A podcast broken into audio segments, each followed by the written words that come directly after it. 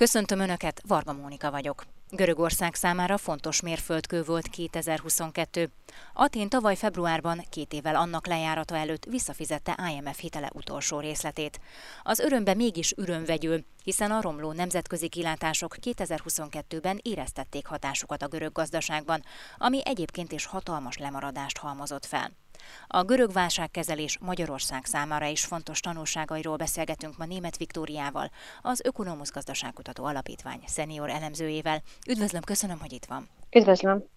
Röviden nézzük meg először, hogy mi történt Görögországban, hogyan jutott el Görögország addig, hogy IMF hitelre szorult. A 2008-2009-es gazdasági válság hatásai jelentkeztek itt is? Igen, tulajdonképpen Görögország 2010-ben vette fel ezt az ominózus IMF hitelt, de a 2008-2009-es válságnál korábban kezdődtek a problémák.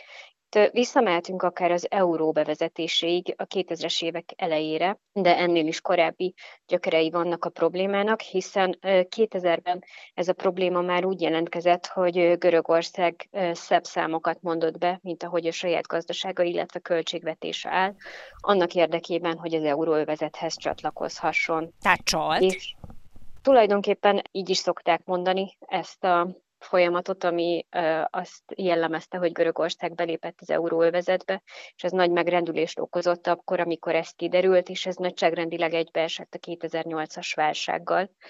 És Görögország számára nem az volt a tanulság a 2000-es évek elején, hogy akkor igyekezett teljesíteni a kritériumokat, amit a Maastrichti kritériumok előírnak számára, hanem továbbra is igen fegyelmezetlen költségvetési politikát folytatott, ami szintén rányomta a bélyegét, illetve hozzájárult ahhoz, hogy 2010-ben eljutott az IMF hitel felvételéig, illetve itt nem csak egy IMF hitelről van szó, hanem az Európai Unió és az Európai Központi Bank is kénytelen volt segíteni Görögországon, hiszen ha Görögországban probléma van, mivel Görögország az euróövezet tagja volt, az ugyanúgy bajba sodorhatta volna az euróövezet többi tagállamát, illetve az Európai Unióra is jelentősebben rányomhatta volna a bélyegét, bár tulajdonképpen volt ennek hatása, hiszen a 2010-es évek elején az úgynevezett euróövezeti válságról is beszélünk, nem csupán a 2008-2009-es pénzügyi válság hatásairól. Tehát akkor még egyszer és nagyon egyszerűen többet költött Görögország, mint amennyit megengedhetett volna magának? Ez volt a válság egyik fő oka? Igen, tulajdonképpen ez volt az egyik oka, viszont halmozottan jelentkeztek a problémák. Amellett, hogy az állami szféra ilyen kiterjedt lett, a költségvetési bevételekhez képest nagyon jelentős költések mentek el a szociális hálóra, a nyugdíjrendszerre, egészségügyre, oktatásra. A másik felén viszont a bevételek nem érkeztek úgy be az állami kasszába, mint ahogy arra lehetett volna számítani. A görög lakosság egy szűk részét érintették az igen magas adókulcsok, és az ő esetükben egy adóelkerülési magatartás, illetve egy rossz adófizetési morál alakult ki. Viszont ezzel szemben a görög kormány sem az adóbehajtás erősítése vagy a gazdaság fehérítése által nem lépett föl, nem alakította át például az adórendszert, hogy ezt kiszélesítse, és egy szélesebb társadalmi réteg legyen az, aki az adókat fizesse, és ne csupán egy szűk kör terhelje jelentősen. Másrészt pedig a pénzügyi rendszer esetében szintén megmutatkoztak ezek a problémák. Egy hitelezési válság is kialakult még 2008 előtt Görögországban, viszont a bankrendszer destabilizálásához vezetett, mivel a pénzügyi rendszerben is voltak olyan folyamatok, amik nem tették lehetővé ezt a teljes körű ellenőrzést, illetve azt, hogy kezeljék a kialakuló problémákat. A másik, amit említett, hogy Görögország felkészületlenül csatlakozott az euróövezethez, csalt. Az Unió nem ellenőrizte azokat a számokat, amiket Aténben mondott? Tulajdonképpen az euróvezeti ellenőrzési mechanizmus problémáira is ráirányítja ez a figyelmet, viszont a 2000-es években volt egy olyan pozitív gazdasági környezet, egy olyan konjunkturális időszak, amikor ez tulajdonképpen nem is tűnt érdekesnek. Viszont miután Görögország bevezette az eurót, annak pozitív és negatív hatása is érvényesültek, csak nem egyenlő mértékben. Ugyanis a tőke szabad áramlása megvalósult, a görög vállalkozások, a lakosság és az állam is nagy ütemben elkezdett hiteleket felvenni. Viszont a másik oldalon a görög termékek exportja lassult, és így folyófizetési mérleg hiány alakult ki. És miért lassult az export? Ennek az az oka elsősorban, hogy a görög munkaerő egyre drágább lett, egyre nagyobbak lettek a munkaerő költségek, és ez rontotta Görögország versenyképességét, de ez nem csak Görögországra volt jellemző, hanem a teljes déli övezetre az eurózónában, tehát Olaszország, Portugália vagy akár Spanyolország esetében is jelentkeztek hasonló problémák, így a gazdaság esetében nem annyira konvergencia, inkább egy divergencia kezdett el kirajzolódni a déli országok és az gazdagabb északi országok, illetve a fejlett eurozóna tagállamok között. Tehát egyre inkább egy különbség alakult ki a magországok és a később csatlakozók között. Igen, így van, és mivel az eurozóna egy egységes megoldás, az Európai Központi Bank szintén egységes megoldásokat kíván, még hogyha azok kompromisszumosak is, az egyes tagállamokat érintő problémák, illetve a kialakuló helyzet elképzelhető, hogy más-más kezelést igényelt volna akár a perifériás dél-európai államokban, akár a magországokban. Sokan a 2004-es aténi olimpiát is egy komoly okként szokták emlegetni a görög válsággal kapcsolatban. Ez is közrejátszhatott, hogy rengeteget költött erre Görögország? A 2004-es aténi olimpia megítélése ebből a szempontból nem ilyen egyértelmű, hogy ez egyértelműen negatív lett volna a görög gazdaság számára. Itt ugyanis rengeteg támogatást kapott hozzá Görögország, mind az Európai Uniótól, de a magántőke vagy a Nemzetközi Olimpiai Bizottság is biztosított támogatást Görögország részére, és tulajdonképpen az infrastruktúrális beruházások vagy a turizmus felfutása hozzájárulhatott a gazdaság növekedéséhez. És az, hogy ez nem így történt, ebben nagyon sok például szervezési probléma van, de kormányválságok, illetve a szervezés részéről mutatkozó nehézségek voltak azok, amik nem tették olyan sikeressé ezt a görög olimpiát, mint amilyen az lehetett volna. De pozitív példaként említhetjük, hogy a Nemzetközi Repülőtér Aténban már egy évtizedek óta tervezett program volt, és ha nincs a görög olimpia, akkor valószínűleg még hosszú évtizedekig elhúzódott volna annak a fejlesztése, illetve épülése. Viszont tényszerű, hogy a görögök az utolsó pillanatban kezdtek el kapkodni, illetve akkor kaptak észbe, hogy már a nyakukon az olimpia, és így a fenntartható és sokáig kihasználható infrastruktúra helyett csak valamit építettek, hogy az olimpiát le tudják bonyolítani. Mikor derült fény arra, hogy milyen állapotban van valójában a görög gazdaság? Ezt a 2008-2009-es világválság világította meg tulajdonképpen? Lényegében ez történt, hiszen akkor nem csak a világban, de Görögországban is már volt egy jelentős adósság probléma. Mind a lakosság, mind a vállalatok, mind pedig az állam részéről nagyobb léptékű eladósodás ment végbe.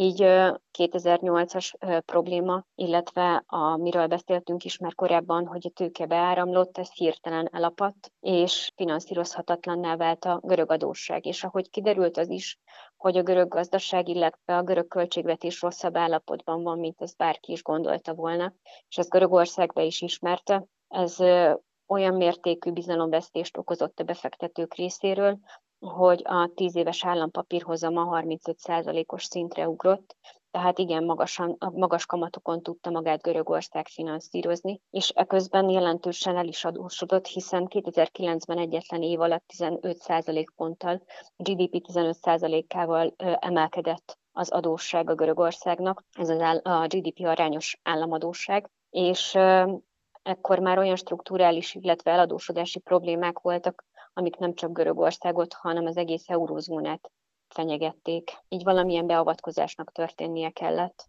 Ez a Geotrendek. Az Inforádió külgazdasági és geopolitikai magazinja. Vendégem továbbra is német Viktória, az Ökonomusz Gazdaságkutató Alapítvány szenior elemzője, akivel a görög válságról, Görögország elmúlt 15 évéről beszélgetek. Tehát akkor nem volt más választása Görögországnak és az EU-nak sem gyakorlatilag, be kellett avatkozni. Ekkor dobott az Unió, az IMF és az Európai Központi Bank egy pénzügyi mentővet Aténnak. Igen, az első program az tulajdonképpen 2010-ben is szinte feltétel nélküli segítségnyújtás volt, bár elvárták a görög költségvetés konszolidációját, ugyanakkor ez nem egyetlen IMF program, hanem három egymást követő IMF hitel, illetve az ahhoz kapcsolódó intézkedések, mivel az első IMF program nem tudta kezelni ezeket a strukturális problémákat, illetve számos konfliktus kialakult, hiszen nem volt ezeknek az intézkedéseknek társadalmi elfogadottsága, és így kormányválsághoz is elvezetett, illetve a görög kormány, akit a lakosság választott meg, és nem feltétlenül azért, hogy ilyen jelentős megszorításokat végrehajtson, így a görög kormány is konfliktusba került az IMF-fel, ami mint nemzetközi szervezet elsődlegesen azt tekintette feladatának, hogy konszolidálja a görög államadóságot, illetve a görög pénzügyi rendszert stabilizálja gazdasági szigort, egy nagyon komoly fegyelmezettséget vártak Aténtől ezek a nemzetközi szervezetek? Igen, hát itt volt egy kétszámjegyű költségvetési hiány, 10% fölötti hiány, amit hirtelen kellett szorítani a Maastrichti kritériumok által elvárt 3%-os szint alá ami egyébként meg is valósult, és a költségvetési fegyelem olyannyira sikeresnek mondható Görögországban, hogy több évben szuficitet is, tehát többletet is tudott produkálni a görög gazdaság. Viszont ez azt is jelentette, hogy a megszorító intézkedések jelentősen érintették a lakosságot.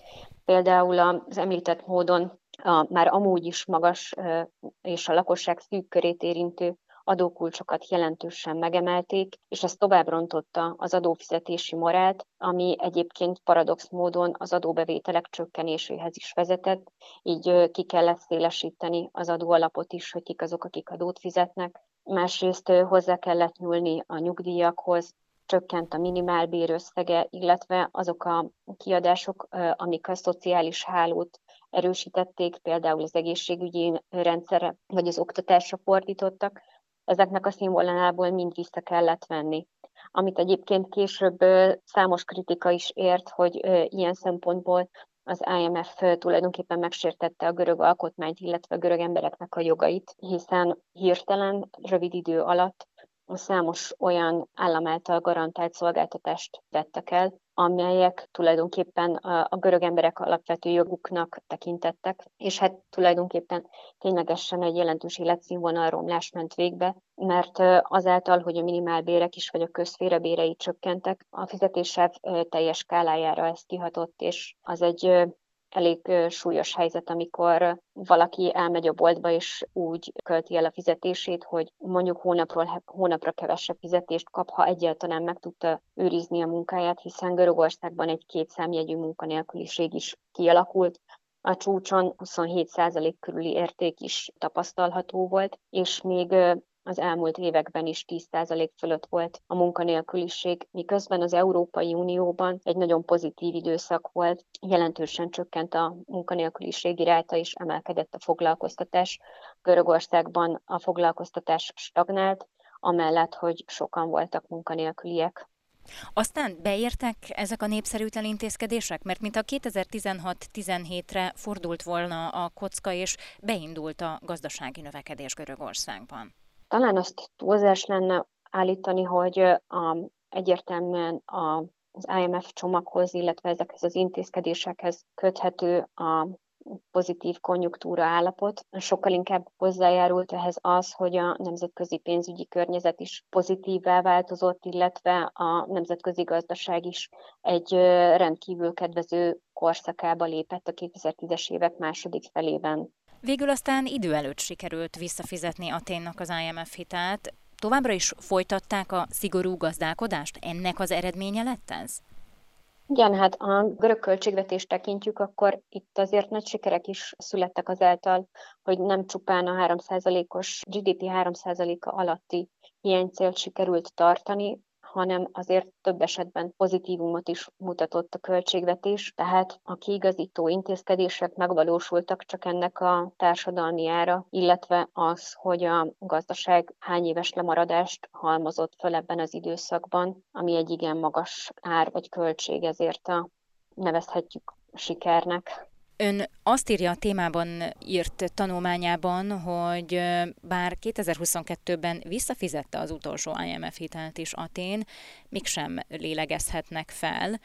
Mi történt? Beütött a COVID miatti válság, valamit az energiaválság is? Igen, Görögország azért egy nyitott gazdaság, az euróövezet, illetve az Európai Unió tagja, tehát a nemzetközi folyamatoknak igen erősen kitett, és ahogy a környező országok, illetve azok az országok, akikkel lényegében egy valutaövezetben van, lassuló gazdasági teljesítményt mutatnak, az a görög gazdaságra is rányomja a bélyegét és 2021 és 2022 még egészen kedvező hm, évek voltak gazdasági tekintetben. 21-ben a koronavírus járvány utáni újranyitásban 8,4%-os GDP növekedést produkált az ország, és ennek pozitív áthúzódó hatásai még 2022-ben is voltak. Viszont az előttünk álló években, 2023-ban és 2024-ben már csupán 1-2% körül, körüli GDP bővülés várható, ami egy jelentős hanyatlás után tulajdonképpen azt jelenti, hogy még mindig nem lélegezhetett föl a görög gazdaság. De a hiányosságokat, hibákat sikerült korrigálni, sikerült ledolgozni a lemaradását Görögországnak? Hibákat sikerült korrigálni, de nem sikerült a lemaradást behoznia, sőt jelenleg a 2010-es GDP 83% a jelenleg az 2021, a 2010-es GDP 83%-án állt a mutató. Ez azt jelenti, hogy jelentős 20%-os GDP visszaesés történt egy évtized alatt, amit mire elkezdett volna ledolgozni a 2010-es évek második felében, megérkezett a koronavírus járvány jelentős visszaeséssel, és itt olyan, mintha Görögország az elmúlt évtizedben először jelentősen visszaesett volna, utána pedig most helyben járna akkor még mindig nagyon komoly munka és nagyon komoly fegyelmezettség szükségeltetik Görögországban. Igen, így van, hiszen uh, amellett, hogy uh, a gazdasági növekedés szintje ilyen alacsony volt, amellett az államadóság igen magas. 2020-ban a koronavírus járvány hatására a GDP 200%-a fölé ugrott, és ez az arány 2022 végén már jelentősebben csökkenhet, akár a GDP 170%-a köré, de ez az érték még mindig a duplája annak, ami az Európai Uniós átlag. Már szóba került a többi déli ország, déli uniós tagállam is, ott is hasonló folyamatok játszottak le, mint Görögországban? Igen, mutat párhuzamokat, mint Portugália vagy Olaszország, vagy esetleg Spanyolország a görög helyzettel. Persze ott nem voltak ilyen drámai események, viszont az, hogy az eurót bevezették, az számos hátrányjal járt ezekre a gazdaságokra nézve. Nem, nem csak önmagában az euró, hanem az, hogy nem tudott egyedi ország specifikus megoldásokat alkalmazni egyik déli állam sem. De az euró azt is jelenti, hogy az árfolyam, az euró árfolyama egy olyan szintet mutat, ami például egy fejlett erős német gazdaságnak alulértékelt, viszont egy gyengébb teljesítményt mutató déleurópai országnak már felülértékelt, és ez rontja a déleurópai országoknak a versenyképességét, illetve a gazdasági növekedési kilátásait, és ahelyett, hogy konvergencia következett volna be, ehelyett divergencia valósult meg ezekben az államokban, több dél-európai országra is jellemző, nem csak Görögországra, hogy két számjegyű a munkanélküliség, illetve hogy a foglalkoztatás terén, miközben az Európai Unió többi tagországa, köztük a közép-európai országok, mint Magyarország is igen jelentős fejlődést tudott mutatni a foglalkoztatás bővülésében, vagy a keresetek növekedésében, Dél-Európában pedig stagnálás vagy romlás ment végbe. Ugye Magyarország is IMF hitelhez folyamodott 2008-ban, és 2016-ban fizette vissza az utolsó részletét. Nyilván jóval kisebb összegről volt szó, mint Görögország esetében, de hol vannak a két ország válság kezelésében a hasonlóságok, és mik voltak a különbségek? Beszélhetünk itt 2010-ről is, amikor talán el is hangzott egy ilyen mondat, hogy Magyar, Magyarország és Görögország hasonló gazdasági állapotban van. És hogy Magyarországnak ismét az IMF-hez kéne fordulnia és hitelt fölvenni, mivel a piaci finanszírozásnál lényegesen kedvezőbb az IMF hitel. De ha a végeredményt tekintjük, akkor nem biztos, hogy a, a pillanatnyi kamatok azok, amik meghatározzák, hogy egy hitel mennyire kedvező. Görögország esetében, amikor már 35%-os volt a 10 éves állampapír finanszírozása, nyilván vonzónak tűnt az, hogy az IMF ad 5%-on, 5%-os kamaton hitelt, de ahogy a piaci körülmények javultak, és Görögország visszatért a piaci finanszírozásra, ennél kedvezőbb kamatokkal is tudott hitelt felvenni, annak ellenére, hogy kiugróan magas volt az államadósága. És Magyarország esetében azzal együtt, hogy 2010-ben magasak voltak a kamatok, az Európai Unióban a második legnagyobb csökkenés ment végbe, mind a kamatoknál, mind pedig abban az arányban, amennyit a költségvetésből az államadóság finanszírozása képvisel. Magyarország esetében megvolt annak a lehetősége, hogy a kiigazító intézkedéseket a saját módján, illetve a saját tempójában hajtsa végre, nem pedig olyan erőltetett módon, mint ahogy ez Görögországban zajlott. Ráadásul Görögországban a kormányzati és társadalmi támogatás is jóval kisebb volt, mint Magyarországon ugyanebben az időszakban. A két gazdaság teljesítménye is eltérő módon alakult. Igen, hiszen Magyarország egy pozitív példa az Európai Unióban. Ez a tíz éves időszak, ami mondjuk 2010 és 2020-21 között eltelt, itt az Európai Unió GDP-je 113-114 százalékot mutat átlagban, ennyivel javult a teljesítmény.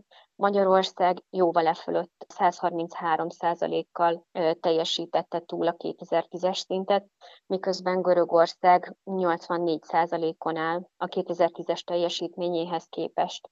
Emellett az egyfőre jutó GDP Görögországban 85%-ról 65%-ra esett vissza, ami szintén egy rendkívül drámai csökkenés. Emellett a bérek is estek, és a foglalkoztatás stagnált, két számjegyű munkanélküliség volt tapasztalható, miközben Magyarországon a foglalkoztatás például az Európai Uniós átlag fölött 64%-ról 76% fölé növekedett, az Európai Uniós átlag nem egész 70 százalék volt, amiről 73 százalék fölé javult a foglalkoztatási ráta.